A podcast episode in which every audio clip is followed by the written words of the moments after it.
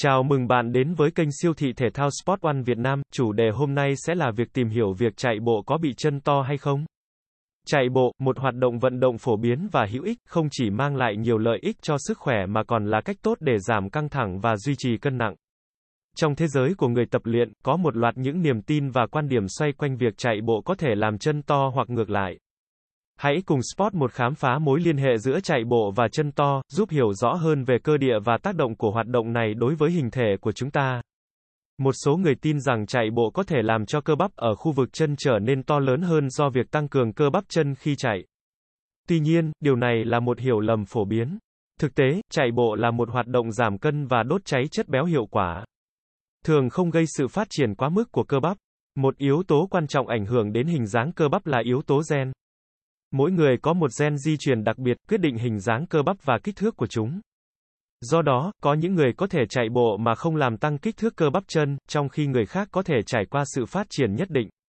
Chạy bộ là một hoạt động có tác động lớn đến cơ bắp, nhưng chủ yếu là do tác động của việc giảm cân. Trong quá trình chạy, cơ bắp phải chịu lực và hoạt động liên tục để hỗ trợ việc di chuyển.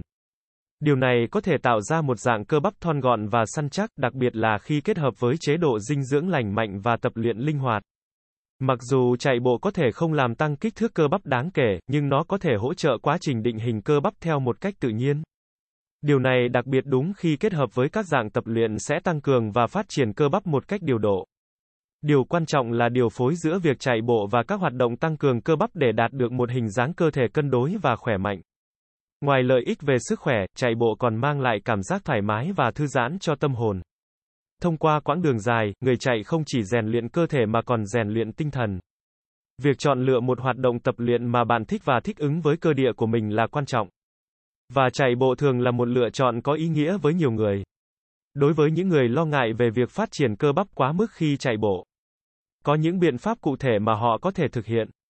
Việc tập trung vào các loại tập luyện cardio như chạy ngắn hạn, sprint, hoặc thậm chí là sử dụng máy chạy bộ với độ nghiêng để giảm áp lực lên cơ bắp là một lựa chọn. Hơn nữa, việc thực hiện các bài tập tăng cường cơ bắp cụ thể có thể giúp kiểm soát phát triển cơ bắp.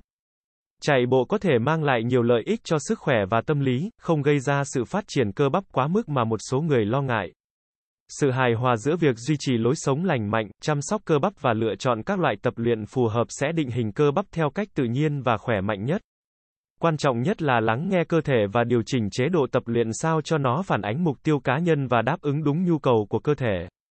Chạy bộ không chỉ về hình dáng cơ bắp mà còn về cảm giác khỏe mạnh và hạnh phúc khi đối mặt với mỗi bước chạy. Cảm ơn các bạn đã nghe, nếu các bạn muốn sở hữu các sản phẩm thể thao chính hãng từ các thương hiệu nổi tiếng đừng quên ghé thăm các cửa hàng của Sport One trên toàn quốc nha.